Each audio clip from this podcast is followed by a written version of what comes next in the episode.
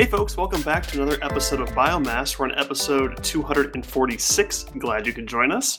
We have a very special guest this week we're pretty excited about. So let's get started with some introductions, starting at the top of the list with Soraya Zell. I am Soraya Zell, and I am here today. Um, yeah. Is it uh, still freezing cold in Chicago?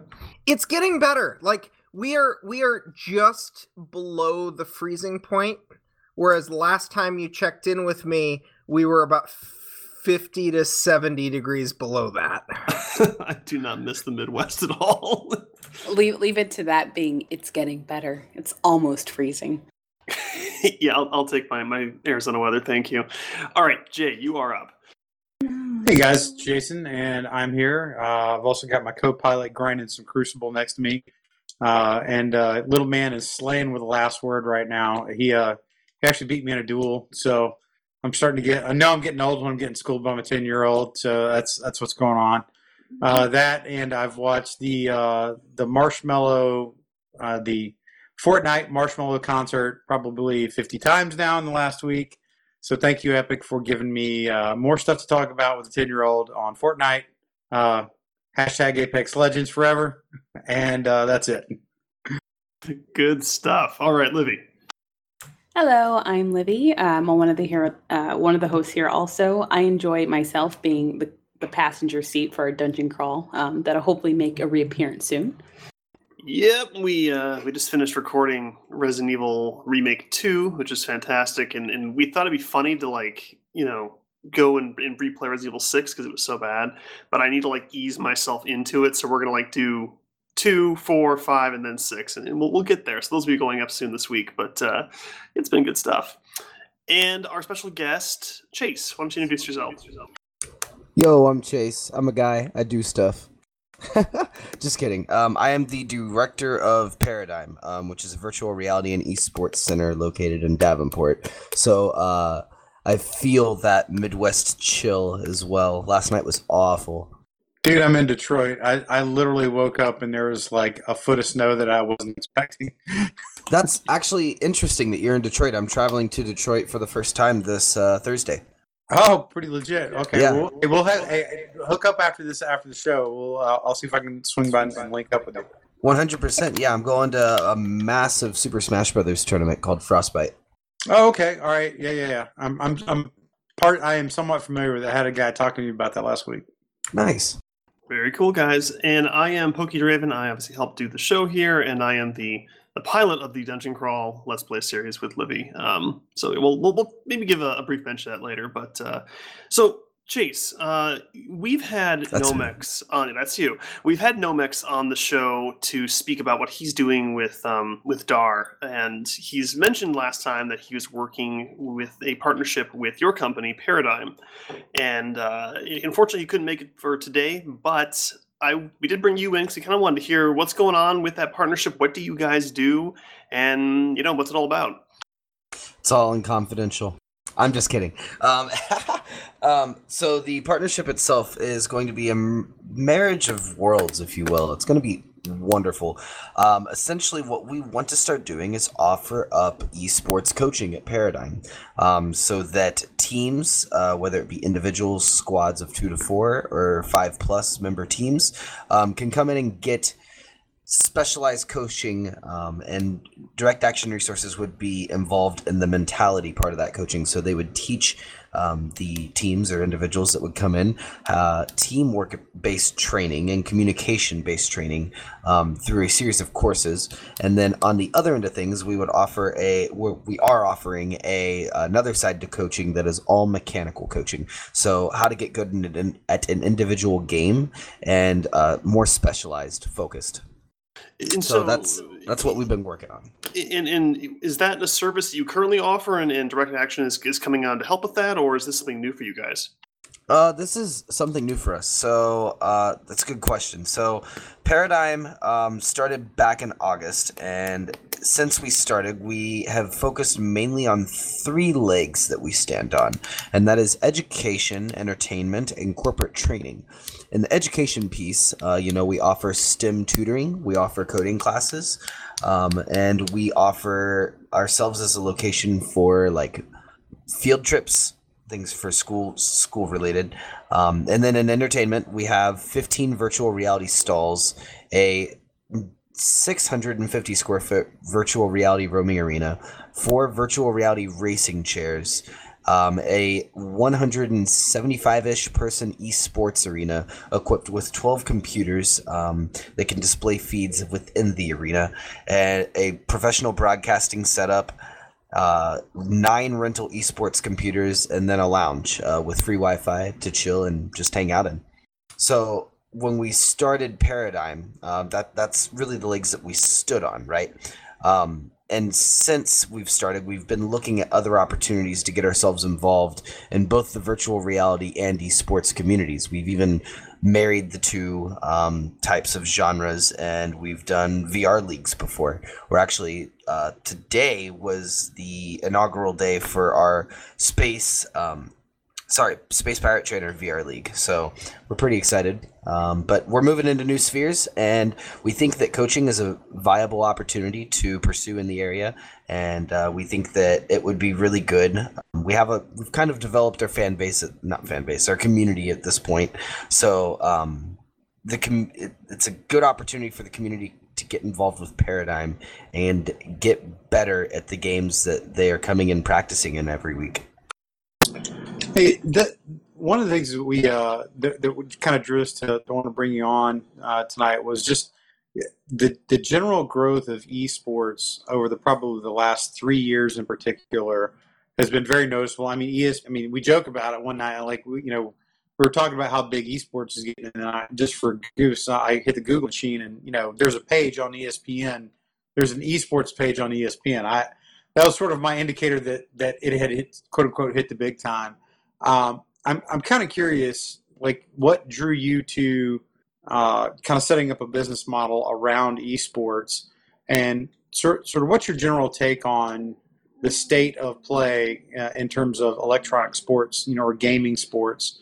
I mean, it's obviously pretty big. I mean, it's I mean, there's technically there's more people watching people play video games than playing video games True, on true, true. Um, so yeah, that's a insanely good question, actually. Um, so my experience with esports specifically comes from the Smite launch tournament in 2012, I believe, and uh, that was in Atlanta, Georgia. I went down for the the first event ever that I had been to for esports. Loved it. Came back a year later um, to the first world tournament, um, same location, and it was insane. Um, throughout that entire league, just to like, so I'm in the finals watching the tournament. You know, it's been a three day event. Everyone's tired. It's the finals, but everyone's hype. Uh, it's a five game set, and it's cognitive versus Dignitas, and it is in the last game. Uh, and in the very last game of this very last set of this insane tournament with a ton of turnout, $200,000 on the line, uh, Game Hunter, who was on Dignitas, I believe, uh, or no, Cognitive, he got a pentakill on the entire Dignitas team.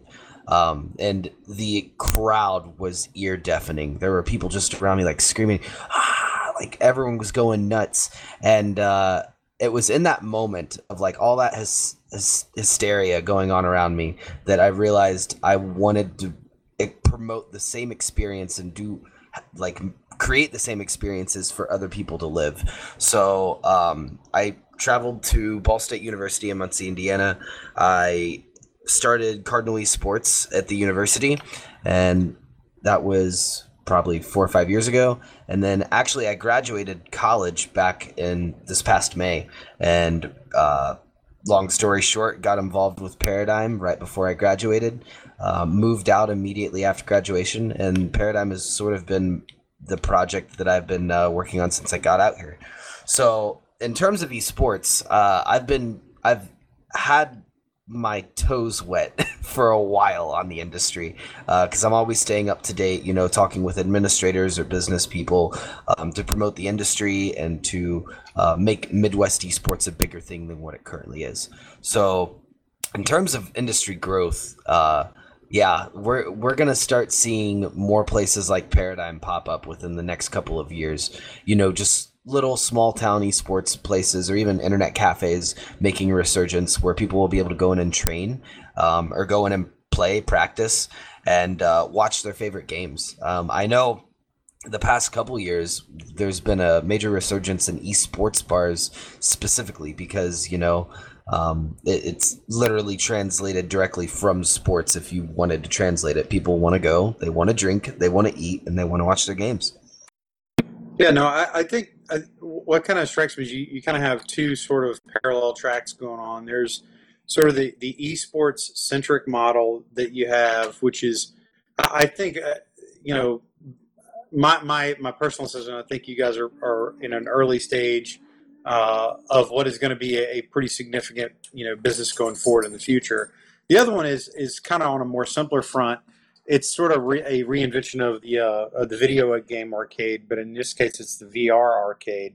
And, and I think that you're going to start seeing a lot more of, you know, oh yeah and that that alone. I mean, those two, those two things are not necessarily mutually exclusive, but like I, I it would strike me that uh, like in a place like like Davenport, VR arcade is probably a good baseline for you, but your long but your strategic piece is more of the uh, like the e the esports sort of business model. Is that about right? You know what's crazy? It's the exact opposite.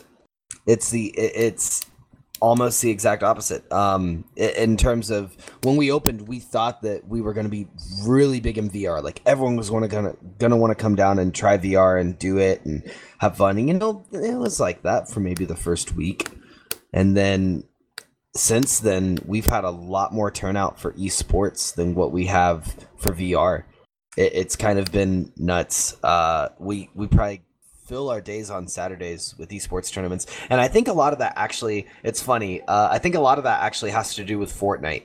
You know, there was a lot of kids gaming uh, from, or a lot of kids playing it from ages anywhere eight to thirty, even plus forty. Everyone played Fortnite at one point, and uh, being able to run tournaments for a game that allows cross-platforming for PlayStation, Xbox, anything on PC uh, was just kind of right place, right time type of deal.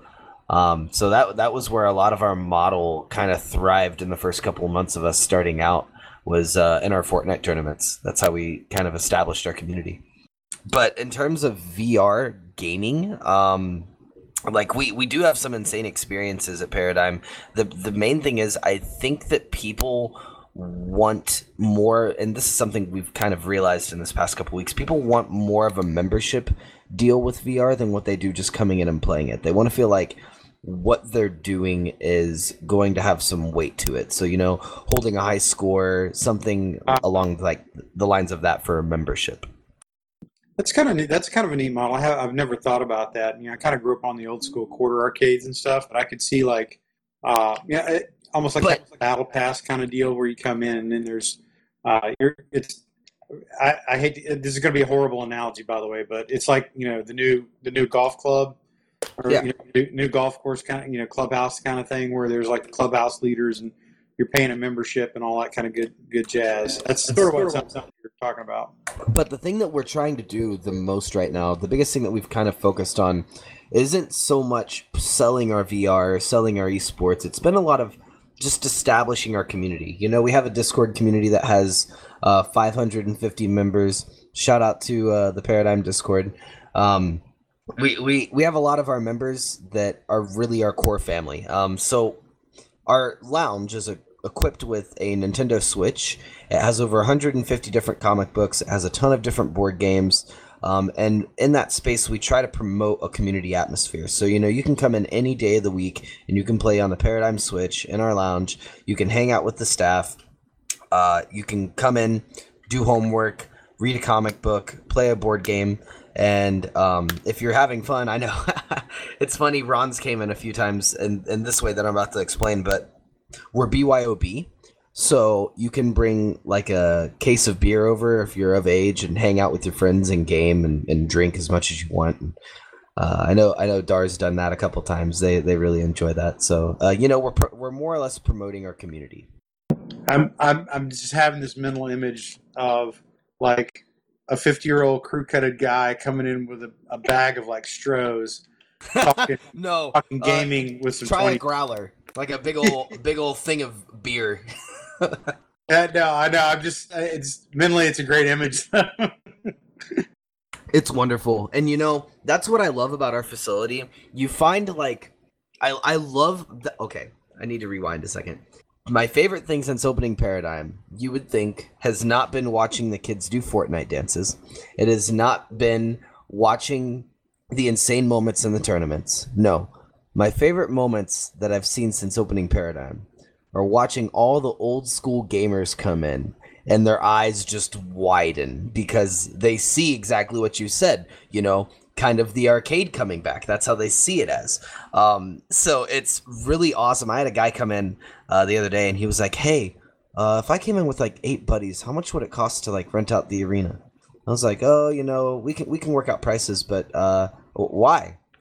He goes, "Well, we're uh, we want to do a Diablo marathon." And I was like, "A Diablo marathon?" They're like, "Yeah, you know, uh, they want we want to play through Diablo one and two, and then um, all all of us play three. I was like, "That's awesome! That's so dope! That's so cool!" that that's pretty legit, actually. They, uh, I, I'm, I could I could come up with a lot of a lot of other ones like that, but that's uh, that would be actually pretty baller. Uh, he wants to do it for a three day event. It'd be it'd be crazy. It'd be so fun. That- would be pretty good. Hey, okay, so I got to ask you a couple questions. So I know you guys run you guys run some events and stuff like that. Can you kind of give us a quick rundown on the uh, on the games that you guys have ran uh, competitive events for, and then maybe what are some of the ones out there that you want to get into? Ooh, good question. I like that. Uh, so the competitive events that we've done so far. So to start off, since we opened in August, we've hosted a tournament every single weekend. So tournaments, our numbers are we've done 25 since August, and we will have done three leagues as well. So um, we've done a lot of esports tournaments. The tournaments that we've done have been anywhere from oh my gosh. See, we've done Overwatch, we've done Counter Strike, we've done Fortnite. The regular ones that we do are really Fortnite, um, Overwatch, and the fighting games community. Which, uh, when we do those tournaments, we have three games. So Tekken Seven, uh, Super Smash Brothers Ultimate, and then the other one was um, sorry, Dragon Ball FighterZ. So those are the three FGC games. Um, we've done Rocket League tournaments; those have been extremely successful and really, really fun. Um, those have probably honestly been my favorite tournaments that I've ran as Rocket League tournaments, uh, and I don't even play Rocket League. um, we've done. We're doing an Apex tournament coming up. I'm pretty excited for that. Legit. We've done, yeah, yeah, legit. We're doing it on the second of March. Uh, and let's see, what else have we done? We've done Dead by Daylight. We did that in um, October. That was really fun. Um, we've done League of Legends. Uh, we've actually hosted. We hosted the Acer Invitational on December 1st, which was a um, Big Ten Collegiate League of Legends tournament sponsored by Acer. And the winners, which was the University of Michigan, took home $5,000 in prizes. So that was pretty fun. Um, yeah, but in terms of games, we've done just about every esport you can think of.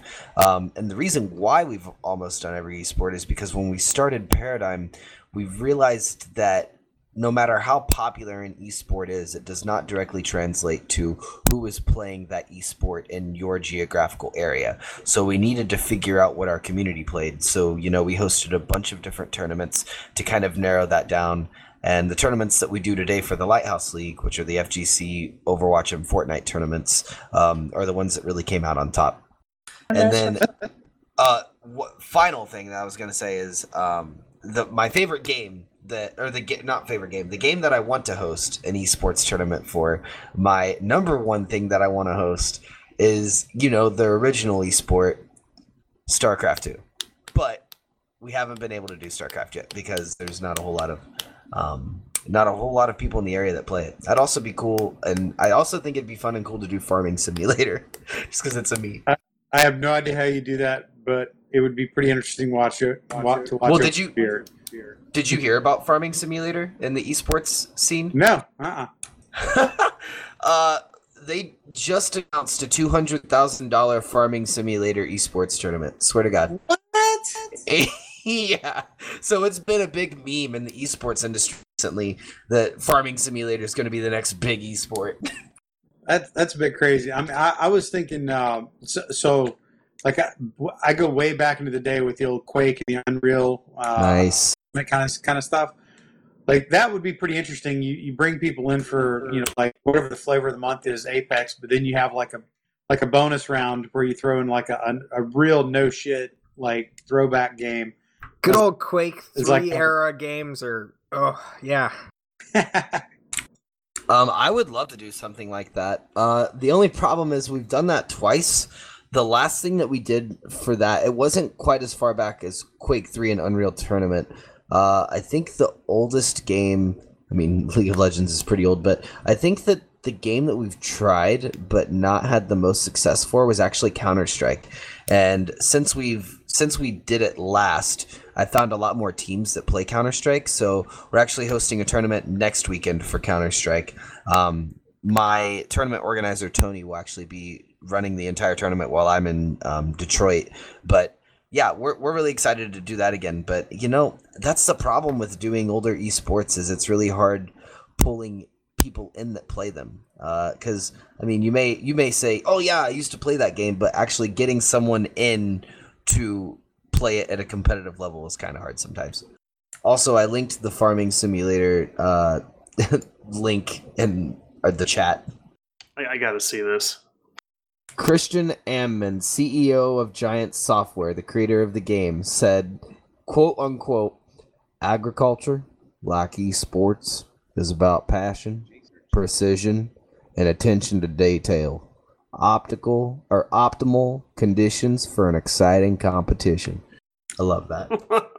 That's I amazing. love that. I just I just I DC'd and came back in. Were you like uh, spoofing Ron? I'm just curious. I, I saw I saw that. Uh, but no, I was reading the uh, no, I wasn't spoofing Ron. Lol. No, um, I was uh talking about the farming simulator quote that's on their website for the uh, championship. Okay, yeah, like I literally, so I came in halfway, and I literally was like, "Wow, that sounds striking like Nomex teaching your class." That's hilarious. No. So, um, my question is, is, is uh, like I, I've got a little bit of experience of uh, with uh, going to maker spaces, and and that's where I keep thinking like when I think of like a, a gaming thing where you like. Uh, there's a makerspace that open near me. They, you know, you pay a membership fee and you get to access all this different machinery and equipment and resources that obviously most people just can't, you know, dump in their garage. And so, I totally see like um you know uh, everybody's got a gaming PC at home that's into this stuff and I think I'll- I I assume that a lot of the people who come to um uh paradigm have their own gaming PCs at home so is it is it like do you see a lot is it particularly like I, I totally see with the VR equipment moving all, all the time and then like the esports setup where it's just like space um because I try and have like two people come over play games with me at, at home and it just like barely works because my house is full of crud Yeah, Uh, that's a good question. Uh, sorry, did, did you have anything to? Um, so I was just I was just curious. Are you seeing a lot of people who who uh come for for that for the the reason of just I don't have this stuff at home anymore? Do you have people who don't even have gaming PCs at home and just this So- is like their setup? So both. Uh, we see a lot of both. I would say if I were to pick one or the other, we see a lot of people that have gaming setups at home, but they want to game with their friends in the same space, but their internet can't take it because you know their sister's on Netflix and their mom is on Facebook and et cetera, et cetera. Um, so what we have seen a lot of is families coming in and playing. Um, I've seen multiple kids come in with their dad and play Fortnite. Um, there's a guy named Sandy, shout out Sandy, that goes to St. Ambrose and teaches at St. Ambrose, and he comes in with his son and plays Overwatch with them on the computers. So it's actually more family oriented than than you'd think. It's it's pretty great. Um, but our bandwidth is the fastest bandwidth that we can access possibly in the Quad Cities. We actually go through a private company to get our internet. Um, so it's really nice that we're able to offer up that kind of, uh, you know, high tech plus uh, the connective connection uh, connection. Yeah. Yeah, I, I can I can totally see that. And then I, I'm kind of curious with with um the the other thing I, th- I think about is um so with has have you seen anything from some of the major game studios in supporting um you know internet cafe offerings in the US because like I like one of the things I remember is I know that like in in countries like South Korea where where internet cafe gaming is like a big thing like you can even get like I think internet cafes can like straight up license games from like Blizzard and then people who come in don't have to buy the games they you know the the licensing is is at the cafe have you seen any of that start to come to the US yet No, I wish that uh, I, I wish that the U.S. culture was more like PC bangs, which was exactly what you're talking about, the LAN centers in South Korea. But uh, you know, licensing is a tricky part, and it's honestly one of the trickiest parts of the business model. Um, unfortunately, we haven't, and to, only to my knowledge, we haven't seen very many companies come in support of you know the internet cafes and the people who want to make it make it accessible for everyone. So actually, the way that we have to run Paradigm is you have to already have owned the game or an account to be able to play on our machines due to that you know licensing laws. But since Fortnite uh, part of the reason why we grew our community so quickly is because Fortnite was big, as I said earlier, and Fortnite is free and you can play it on anything. So um, you just sign in and play you literally just sign in and play. So running those tournaments was actually uh, probably the, one of the best things that could have happened to us when when we were opening. Um, looking back now and looking at it, but in terms of support, no. And I can even directly say um, I've dealt with a lot of licensing stuff for the VR games that we do and how we run that process. So it's really annoying because a lot of the uh, really good roaming content for VR, you know, stuff that you can do in a large room and walk around and actually have movement movement with, um, that is multiplayer in a LAN setting. Um, is licensed to locations in what they called location based entertainment, where um, a company uh, hires you know a VR developer to make them a game, and then they license that game directly to one location. Um, so, for instance, have you guys seen or heard of anything about Mario Kart VR? Yep. Yeah. So, so Mario Kart VR is hosted uh, or is only available in three locations: um, Washington D.C., um, Tokyo, and then London. So you can't get Mario Kart VR anywhere else except for those three locations and Vibe stores, which is insane because you know if we had Mario Kart VR, or if you know any real um, internet cafe style place had Mario Kart VR, people would come and play the crap out of it. Everyone loves Mario Kart, but it's not the case.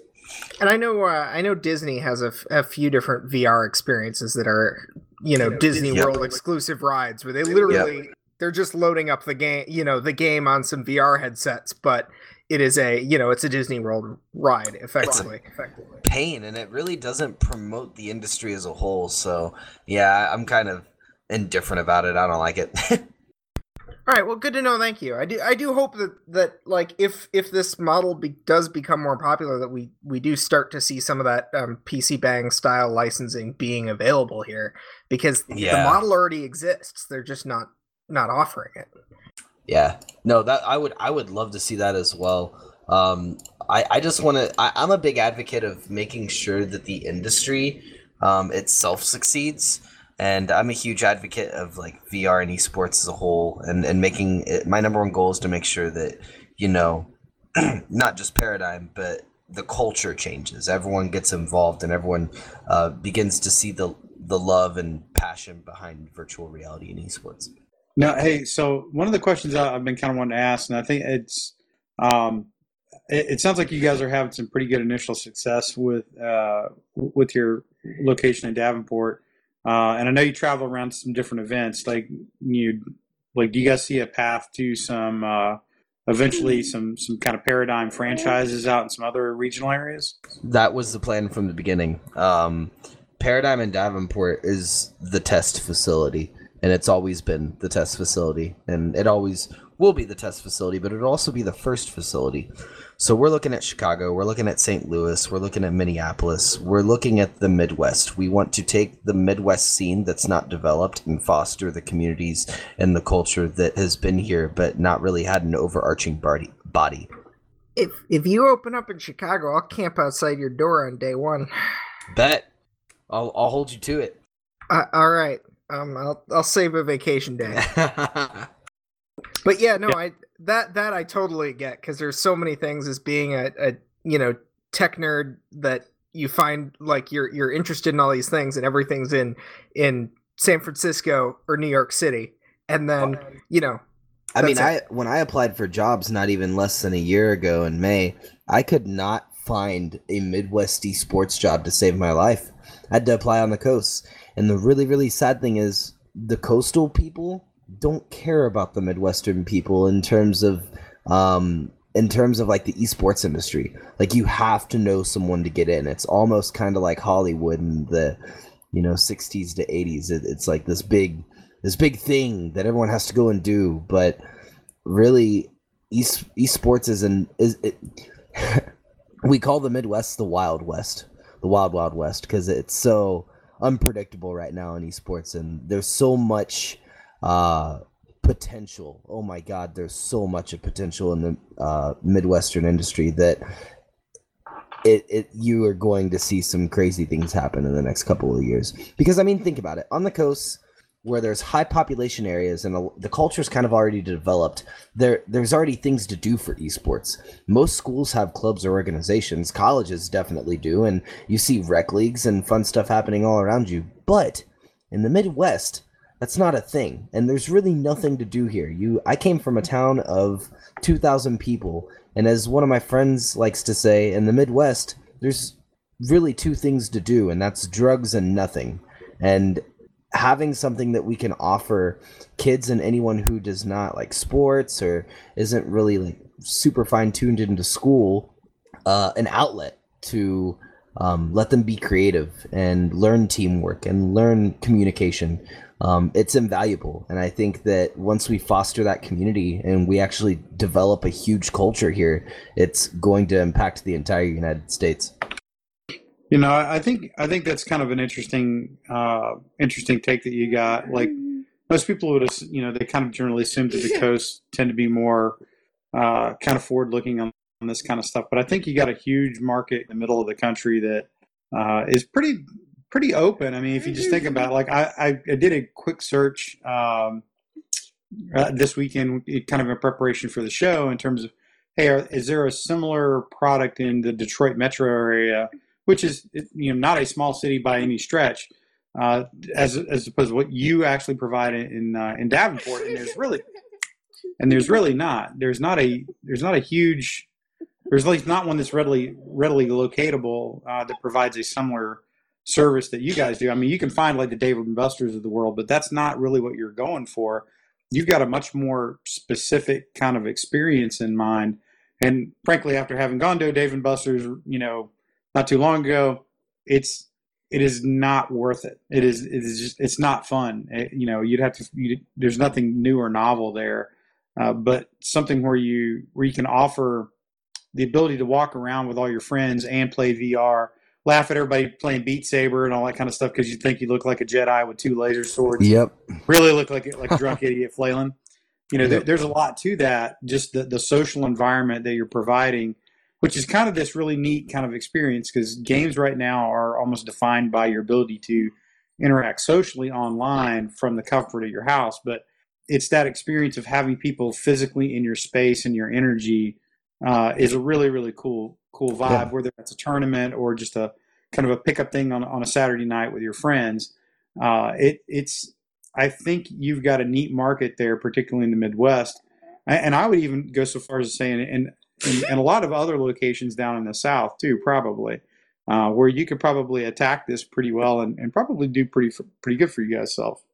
Yeah, no. Um, and we're kind of fostering the community and environment. It's all about changing the culture, and that's what the biggest problem has been. Um, or the biggest, I don't want to say problem. It's not a problem. The biggest goal has been. Sorry, I'm sick. I keep sniffling. You're you're you're fine, man. Yeah, you're good. good. You're good, man. But yeah, man, I think it's it's you you've got the right message there that you have to kind of foster the the, the culture and foster the, the industry because I mean it's it's something that people obviously show an interest in and you've had obviously success with what you're doing so far that you know just making it accessible to those that would be interested and just can't get to it because of geographic you know limitations it, it's huge. And you know I, I would love to see a day where you know you have your sports bars and you've got your esports bars you know same idea but a totally different you know, uh, Yeah, culture. uh, subject. Yeah, exactly. And yeah, so that's actually really really good point. Um oh shoot, I forgot exactly what I was about to say. Uh what was the f- first part of that? I'm so sorry. Uh, fostering the culture and, and making it more geographically accessible to people. Yes. So geographically accessible. That's that's a very very good point. Um the the biggest thing right now with esports is you know, you can play online anytime you want. You can jump on, you can play game battles, you can go to the High School Esports League website and stay in, involved online. But that takes away a good majority of the competition in my opinion. So having these grassroots areas where kids can go and compete in a safe environment with structure and referees and their coaches watching and them getting better consistently because they're able to go through the footage like it's just invaluable. And then you you actually get the one-on-one environment.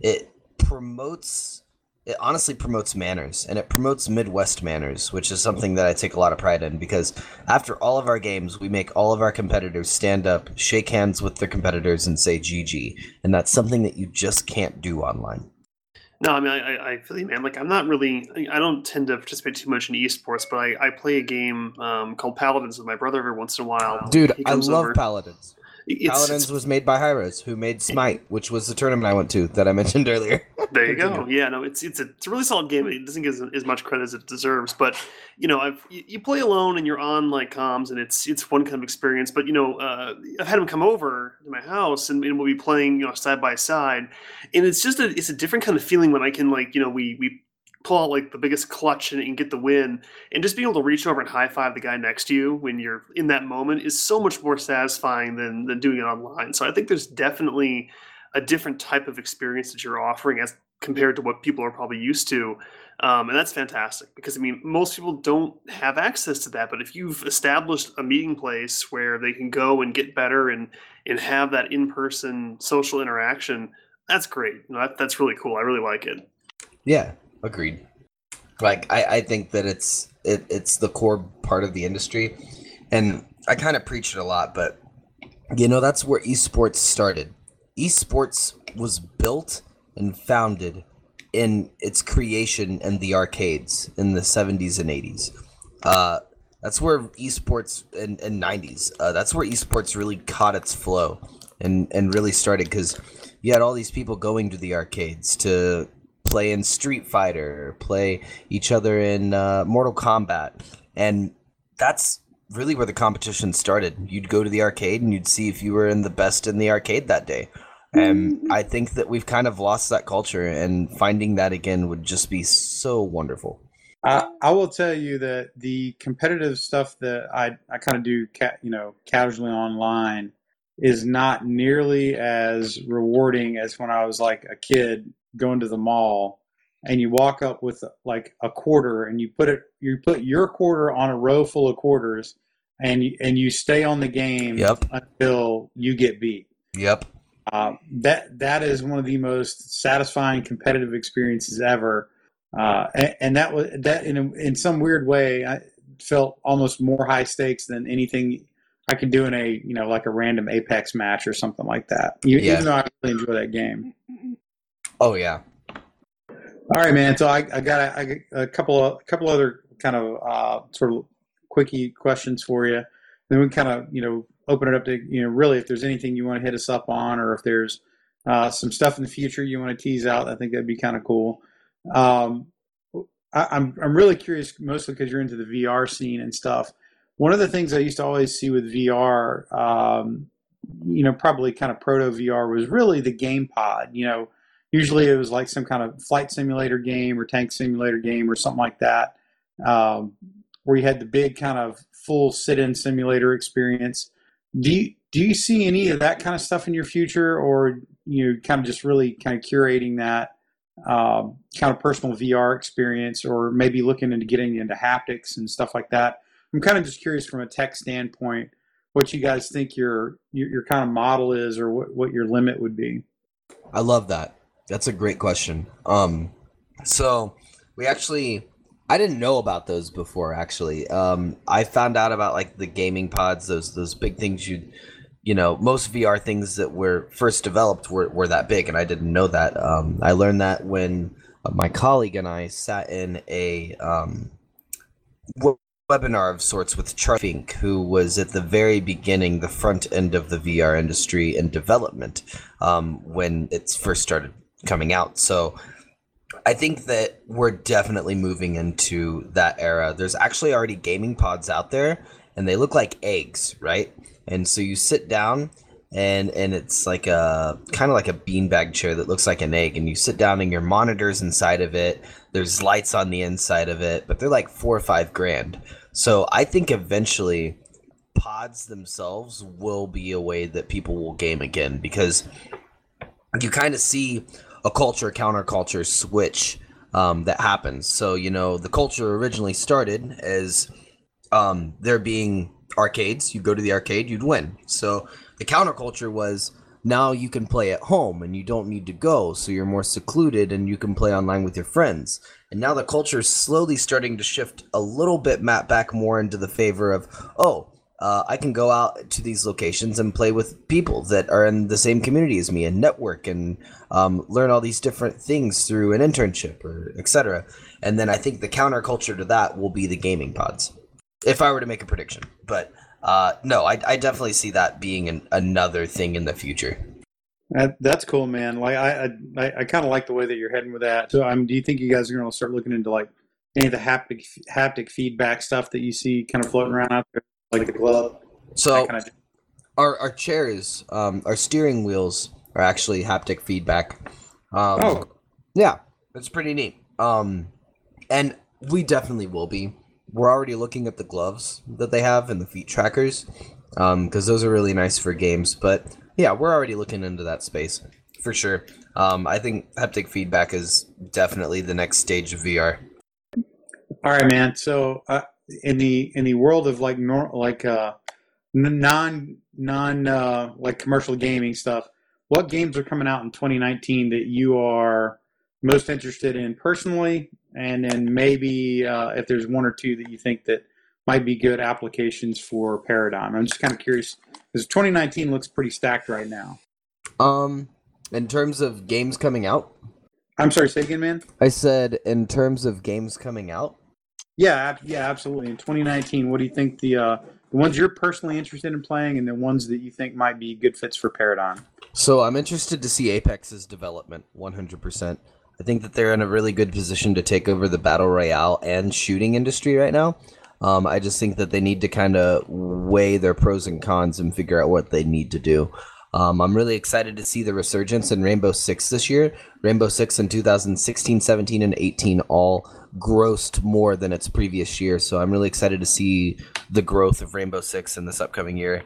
And then uh, I am interested as well to see how Mortal Kombat 11 does. Because Mortal Kombat X had a very, very big following at first and then died off super quick.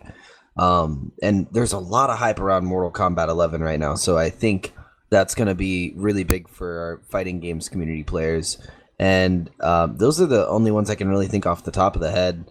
Uh, in terms of games that I'm excited to see, that I'm not excited to see, like I'm kind of over Fortnite at this point. I wouldn't be super sad if it died. So, um, yeah, I don't know, man. Good luck with that. maybe. I don't. We hosted a tournament last weekend. Every single tournament that we've hosted since August has sported no less than 25 competitors, usually about 12 to 13 teams. Our tournament that we held yesterday, we had five. So, I don't know. Maybe. But No, you might be onto something just because there's there's a lot of new offerings out there. Apex is killing Fortnite. Apex is literally tearing down Fortnite. It's uh they're they're stealing the entire community. I mean, Ninja went uh they within like 2 days of it being out, Twitch announced a tournament for $200,000 called the Twitch Rivals Apex competition and Ninja switched from Fortnite to Apex to compete and he won the tournament. So, it's been doing better on Twitch than Fortnite um like the past week. So, I don't know.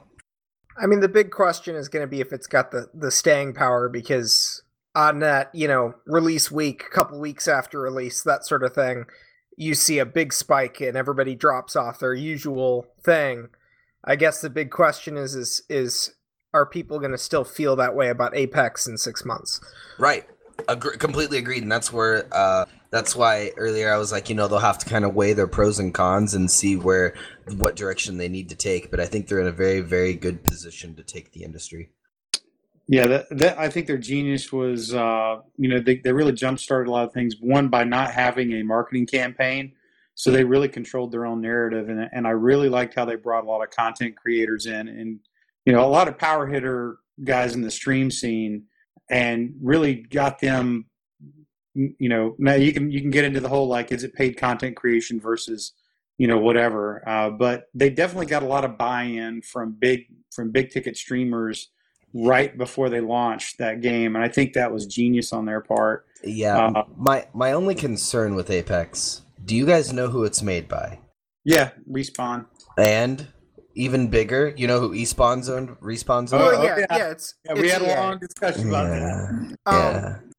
I mean, the thing is, is I, d- I definitely think that the the marketing angle saved them because I can't like if you could picture six months of EA telling you that they're going to launch a, a new battle royale title instead of Titanfall three, i- i- they would have gotten torn apart, True. and nobody would have nobody would have even wanted to try it when it came out. By the time that they had trashed it as much as they could have, I'm in you know the various media outlets.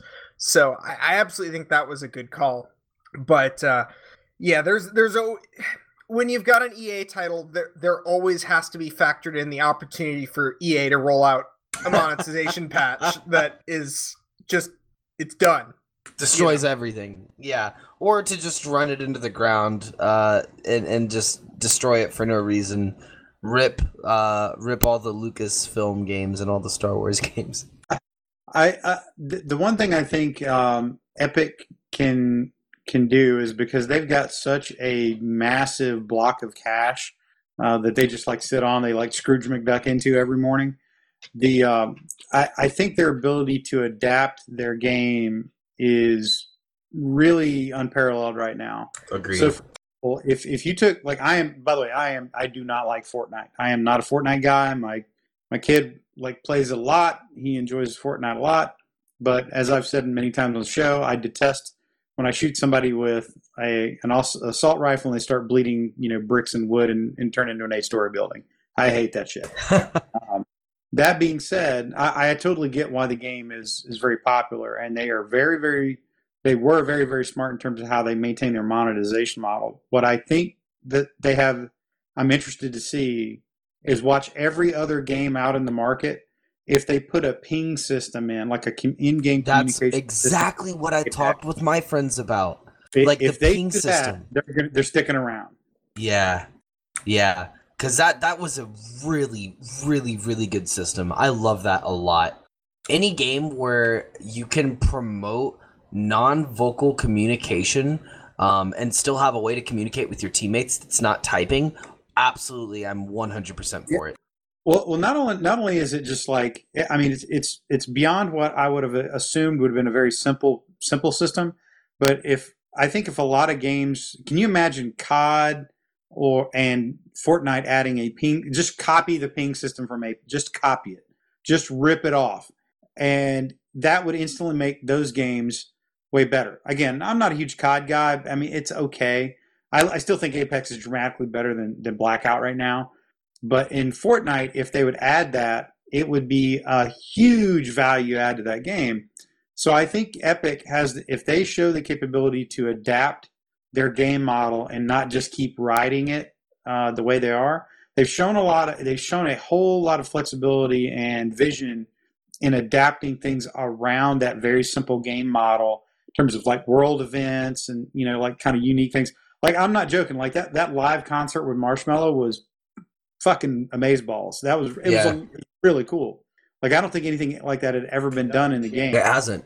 And what I'm actually, I, I, think the track that you're going on is something that they're going to do because it's something that they've done a lot actually. Um, so Epic, when Black Ops 4 came out, uh, Black Ops, uh, th- their battle royale mode had zombies in it, and they were NPCs on the map. So Epic did the same exact thing literally right after the game came out, where they introduced zombies into the map. Every time that there's been a battle royale come out, um, so you know PUBG, you could uh, fly planes, or not fly planes, but you could uh, ride in trucks and motorcycles.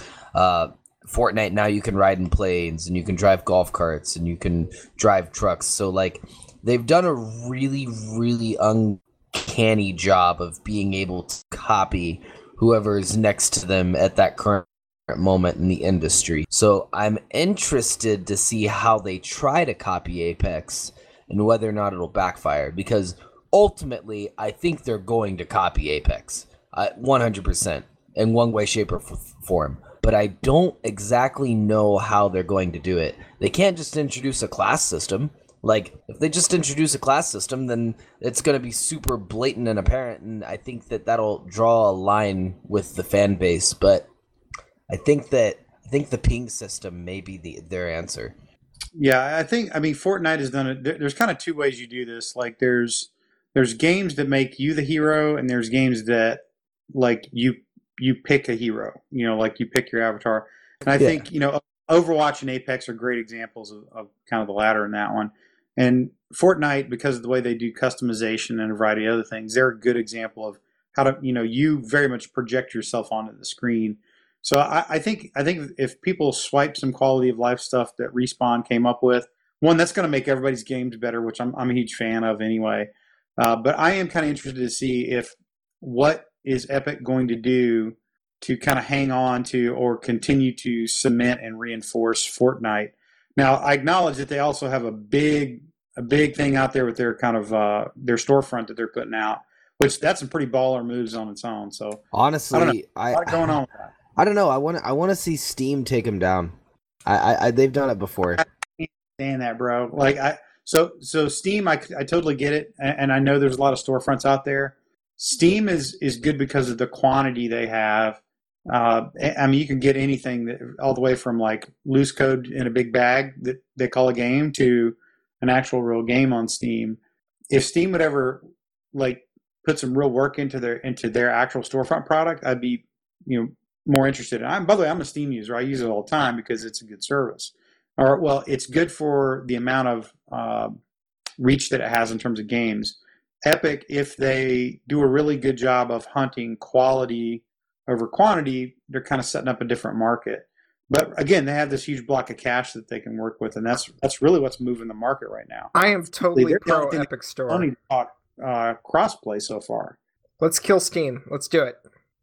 I'm all for it. Th- So, by the way, you know, Zell's are, our anti-establishment, like uh, uh, Anti, I'm, I'm the antitrust nerd who am, is hoping to see big tech monopolies get absolutely decimated, and and so Steam has kind of creeped onto my irritation with that, mostly because of the giant 30% cut they take and the fact that they don't like if Valve used that to make games. I love Portal. I really do. Take your 30% cut and give me more Portal. If you can't do that, I want to rip you to shreds, tear you down, and shut you off. See, everyone knows that guy. Zell is our version of that guy. okay.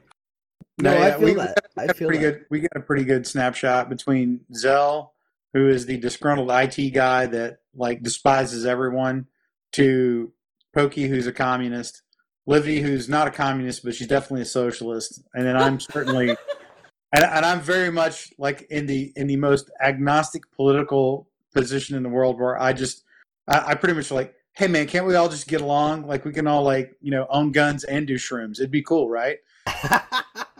Bet. Agreed. It would be cool. Well, I think we're we're probably pretty good. Is there anything else you wanted to cover, man, while you're here on on the show with us? Um, yeah, I would say um, we have a big tournament coming up on March 9th and 10th. It's called the St. Ambrose High School Esports Championship. We'll be giving away $12,500 in scholarship money to St. Ambrose University to the top high school League of Legends team that competes. So it's a pretty great opportunity. It'll be really fun. Um, we just announced today we're doing a, uh, um, a thing called the Paradigm Esports Training Camp um, on March 11th through 15th. So most schools spring breaks, um, where kids will be able to come in for a week and it'll be very much similar to like a summer camp, but only in the spring. And they'll get esports coaching um, for that entire week and get really good at the game. So, yeah, it'll be a it'll be a pretty good time. And I think those are the two biggest events that we currently have coming up. Next weekend we have a CS:GO tur- tournament at Paradigm, and then the weekend after Apex. That's pretty cool, man. Is there any uh, social media places that they can check you out or your website? Yeah, thank you for covering me. Uh, yeah, so follow us um, just about everywhere um, at Paradigm True. If it's not at Paradigm True, it's at Paradigm underscore True. Uh, follow us on Facebook. You can just type in Paradigm Davenport. We'll come up. We have a YouTube page where we upload all of our videos um, from, from either them being streams or cut up videos. So you can go there to check that out. Um, and yeah, join our Discord for sure, 100%. It's on all of our social media. And the invite code, get your pens and pencils ready, is capital D, lowercase c x, B, capital E, lowercase d, capital S. We're still waiting to get partnership. We'll, we'll we'll we'll link up after this, and I'll, I'll get that written down, and we can put that in the uh, description for the this episode if you're cool with that, just so it's Yeah. a little bit easier to copy over for people. 100%. Cool, man. Um, all right. Yeah, if there's nothing else, uh, I think we're done with that. I know you're sick. If you want to bounce, that's fine. If you want to stick around a little bit longer, I think there's one one topic we wanted to cover. But if, if you're if you want to go get to, get some rest, uh, no drama, man. Yeah, I think I'm actually going to hop out of here. Uh, thanks for having me on, guys. It's been an absolute pleasure. Glad to have you, man. Thanks for coming. Yep. You guys have a wonderful evening and enjoy the rest of the pod, fellow listeners. All right. So, yep, that was Chase from Paradigm, and we'll, we'll get all of the the website's links and all of that in the description for the uh, the episode, so you won't have to write it down uh, hastily. But uh, yeah, so just glad to have him. It was really good. Um, Jay, I, I- I wanted to go real quick, um, just because I know the game's going to come out before next episode. What are your thoughts on kind of the the noise that's been been cropping up regarding the the staggered release of, of Anthem so far in the last few days? Um, yeah, so I, I am I am monitoring this. So I am monitoring this pretty close. So I do I did not put go for a PC release. I'm only I'm only going to do a PS4 release. So it released on PC, I believe, on the 15th. The the actual that's like well that's early release. You know, um, the actual release date is 22nd, and that's like on all platforms. Let me let me, let me correct that. I think that's Xbox and PC on the 15th, and then PS4 on on the 22nd. So I'm I'm only getting it on the PS4. Um, just to be upfront with you, I, like I think uh, if they had to do this over again, they probably would not have have done it that way. Only because it was a bit is definitely a bit confusing going in to figure out when could you play the game and hey, I pre-ordered. What's going on with this? Um, a little bit of confusion with that. But I think the biggest thing that stung them is so when they released the game into the wild, you know, th- they get to see some of the blemishes and kind of the rough spots. And it's very clear that BioWare was, uh, in, you know, kind of had like at full battle stations and they were smashing through a lot of different updates and fixes and things like that because when the game goes live, quote unquote, for its actual full release on the 22nd, there's there's the kind of standard uh, release day patch, right? And they have uh, been extremely proactive on social media over the course of the last week, highlighting every time they're getting something on Reddit or getting something from the community or a streamer or whoever.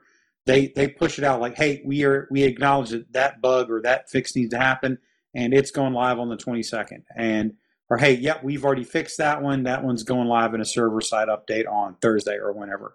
Um, so so their response has been really good, but th- that's kind of unfortunate because th- they did have some tough kind of bugs that that rolled out with this early release that was kind of marring some of the things for the guys working through the playthrough. There's some sound glitches. There there's a few things where you could potentially miss you know, some key cutscenes, uh, things like that. Uh, there's some very very grindy quest steps in there that apparently they weren't bugged, but they, it was like one of those where like uh, for example, if you're in a party of four and you got to find so many chests to to progress it would only trigger for the person who physically opened the chest. Apparently, because the AOE around you know who registered the chest picking up was basically right around like like at the limit of the chest. So if you opened it, you got credit, but none of your teammates generally would. So you had to get like 15, open up 15 chests to progress to past the step. If you're in a party of four, four times 15, that gets pretty rough. Uh, and so they they've obviously acknowledged that you know they're, they're you know, bugs like that they're like yep we've already got a fix for that it's going hot on the 22nd so my thought generally was i think if they could go back in time and do this again hindsight being 2020 um, I, I think they were gambling a little bit because what's happening right now is a lot of people are reviewing the game and writing reviews on the game based on that one week early release and I suspect a whole lot of the the the more challenging problems that are happening in that release uh, are going to be fixed on the 22nd. Uh, so I bet it would not surprise me if they're trying to communicate off to the side to people, hey, look, can you w- at least wait till the patch comes out and just take a look at the patch maybe before you go full Monty with your review, or give us a shot after after the patch comes out since it was early release. You know, it's kind of one of those you they I think they rolled the dice with it a little bit. Uh, but again, that being said, BioWare has been extremely uh, aggressive about communicating what they're fixing and what are they what what's being identified to fix. Uh, now, once you get past that, uh, generally everybody's thoughts about the game are at least that I've seen. I'm not going to say everybody, but overwhelmingly uh, pretty good. If you if you were really getting into Anthem before it went out probably because you played the beta and stuff like that. It sounds like there's a lot in the game. There's actually a lot more in the game than people thought. There's a lot more to it than the three strongholds and such, and a little bit of free play. Uh, and so, you know, unsurprisingly, the story arc, the main the main storyline, is apparently getting some really really good reviews in terms of how that kind of unfolds. And they said, but they say it takes a little time to warm up. Though it takes about halfway through the story probably about 10 hours into the 20 hour campaign to really get invested in a lot of the different characters and, and, and kind of the story. But once you get to that point, it's it's pretty pretty solid, uh, which I think is kind of neat. And again, I was expecting a good story out of Bioware, so that's good. Again, a lot of people like the gameplay itself. Everybody's generally pretty high on. Um, so I, I think that's staggered release equals high risk, high reward. I think this one they're going to have a little bit of a rocky start. Uh, but again, BioWare, I think they knew that was going to happen because they were very, very postured to communicate early and often. And what they've also kind of done is this has also triggered a lot of communication about what's in the, the future of Anthem. I would say in the short to midterm future of Anthem, because they're they're making it very clear that they are that the, the the release is designed as a foundational to to lay the foundation for the game.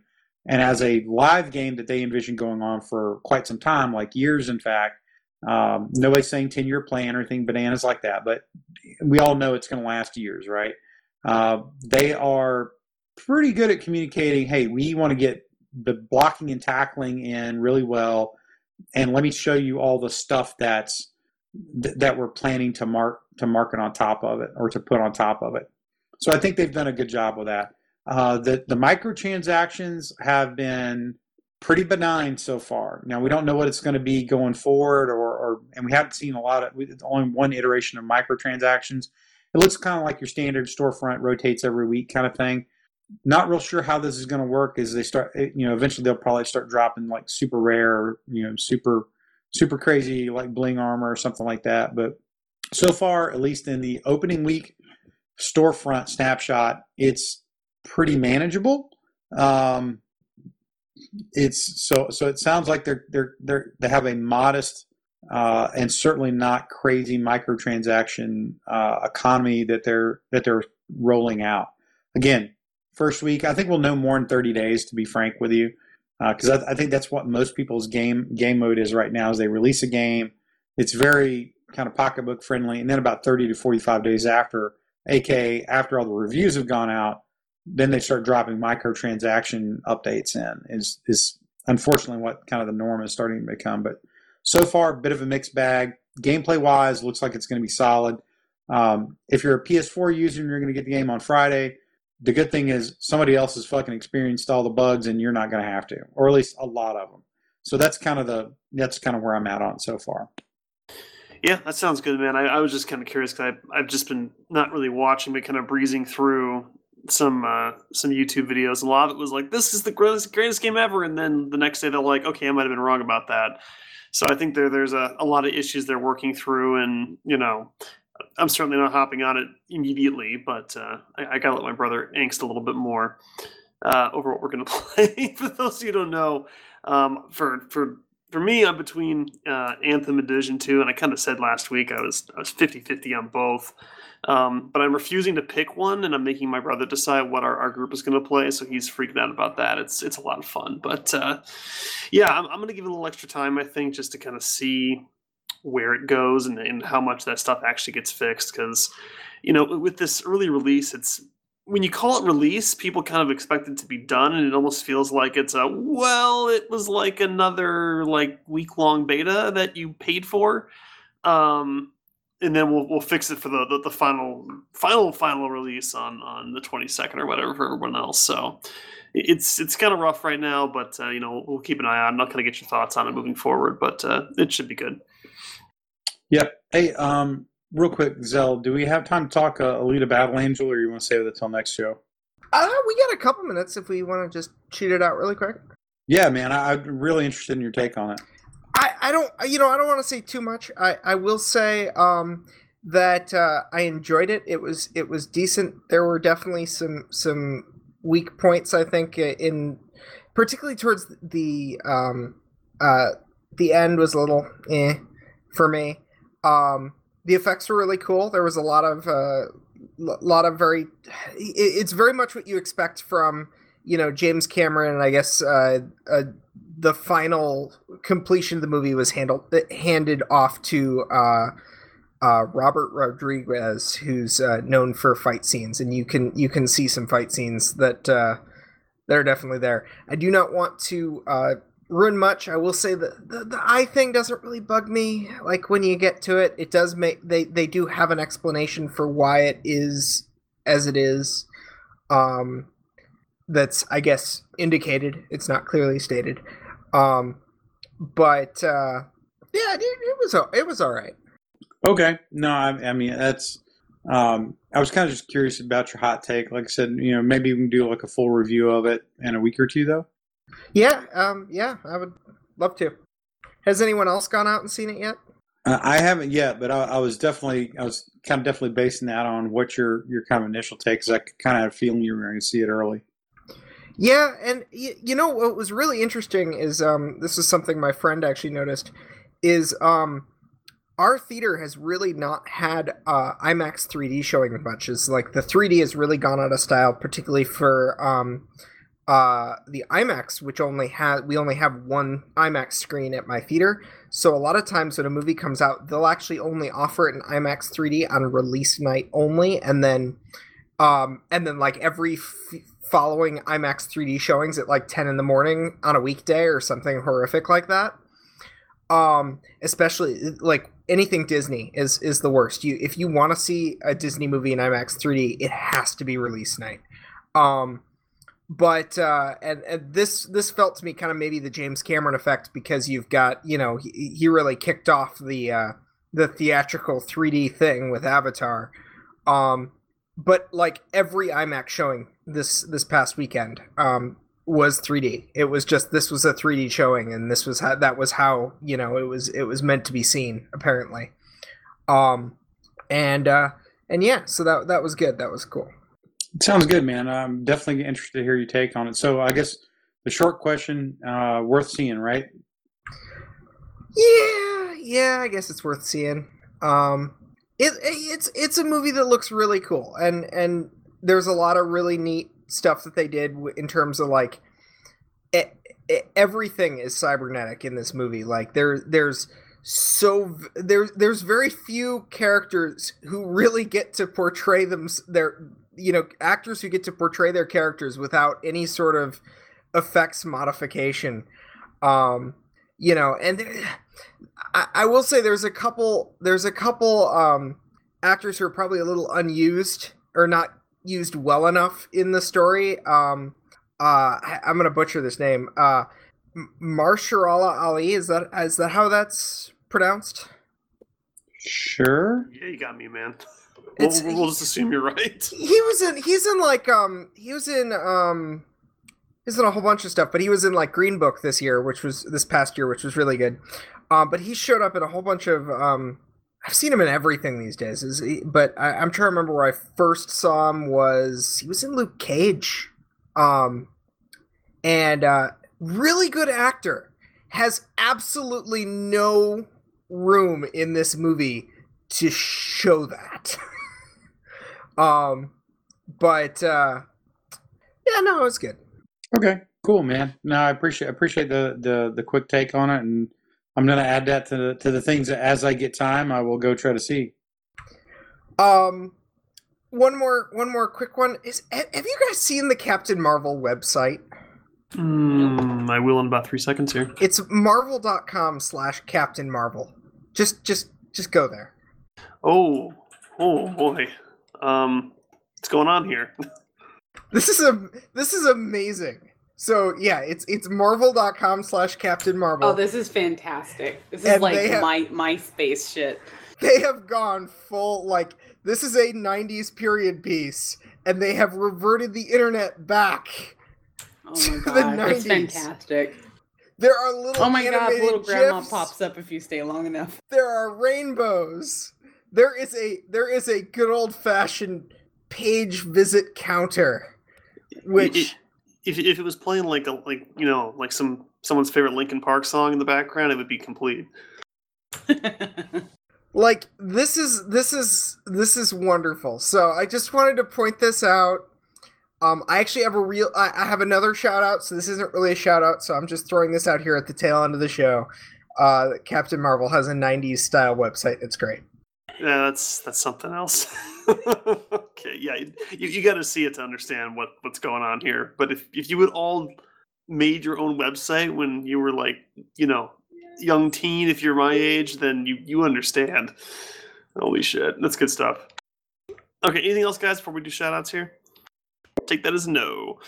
All right, uh, so my shout out goes to. Uh, you know, I, had to say that, that when I played Apex Legends, it was like I, I don't like battle royale, but you know this this is this is playable. But I have a game that's battle royale that I actually really love, and I play a lot of. It's the Tetris 99 battle royale.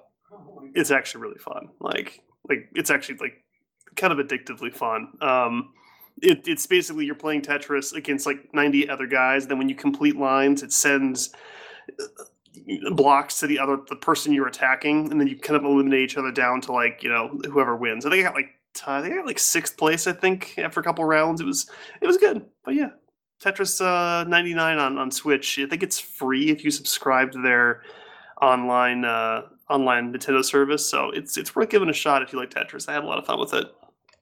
Um, all right, Zell, shout out. Um, so you know we've we've talked a lot about game stores that can you know are gonna you know tear down Steam and and break up the the monopoly. Um, but there is actually one game store that is closing. Uh, and it, it, it's the Razer Game Store, which is is the game store from uh, the the company that makes obviously the the Razer like keyboards and mice and, and headphones and, and gaming accessories. And uh, I think I know what their problem was. Before I saw this article, I didn't know that Razer had a game store. This was completely news to me that it exists, and they're shutting it down. It opened ten months ago from the looks of it.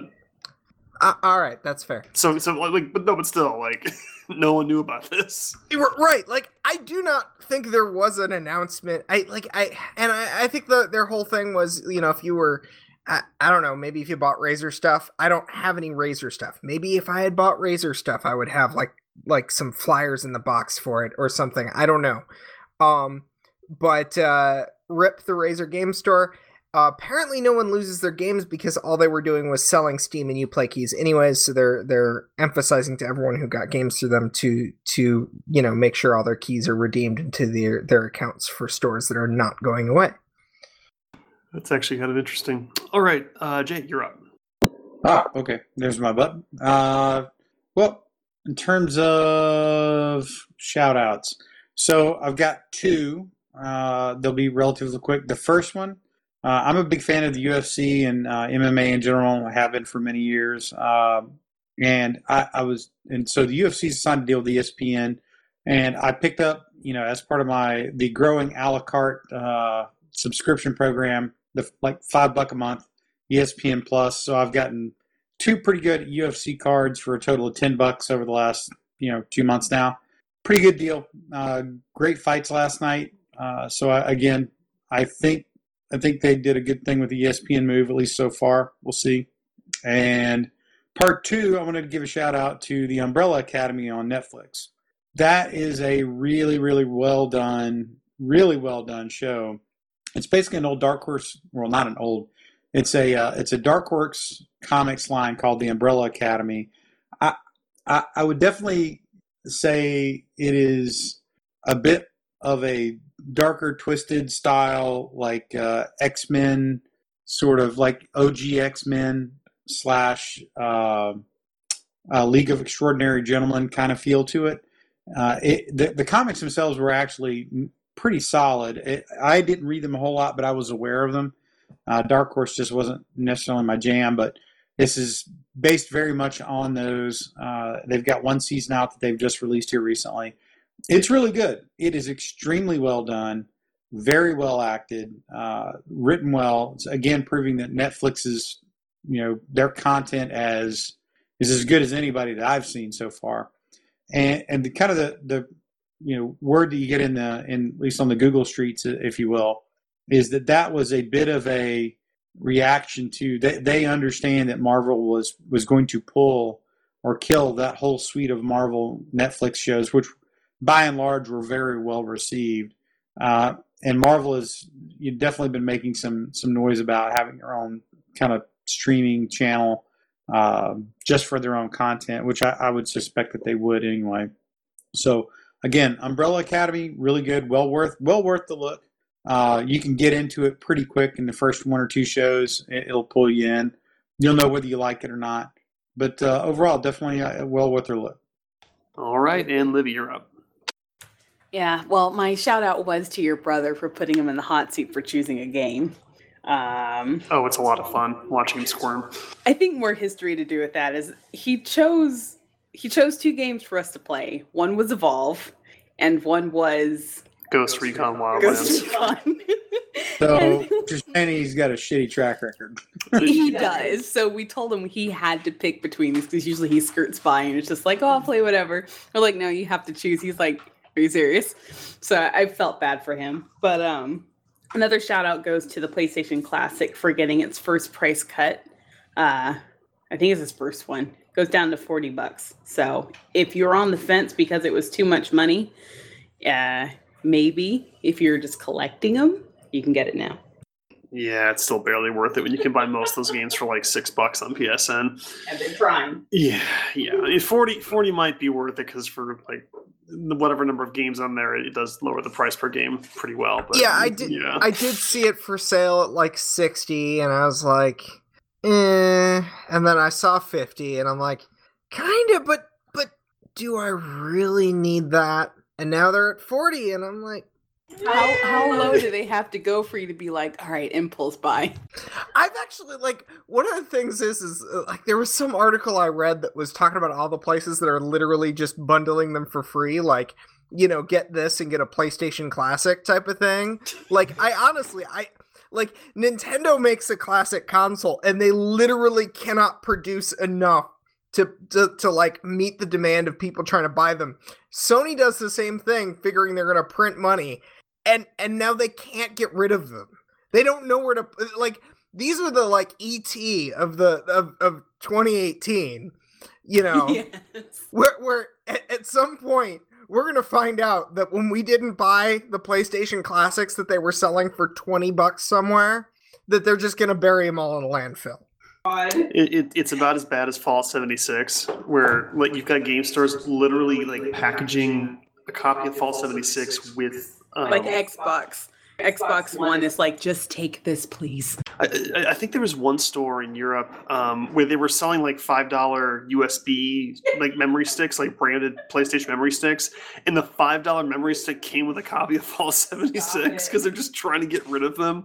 Um, so yeah, you're, you're going to see, you know, like Fall 76 bundled with a PlayStation Classic, and we will pay you to take it out of our store for us. So no, that's good stuff. I I love I love seeing merch for things that weren't popular, like that that was supposed to be collectible. Like uh, one of the things that's really easy to pick up at like any Best Buy right now is if you if you still want like the fancy collector's edition uh, strategy guide for Fallout 76, they're everywhere. Like that's the sort of stuff that usually like if you have like a collector's edition guide for like a Zelda title, it's gone. In like you pre-order it and then it's gone. And then you've got like Fallout 76 merch just lying around, you know?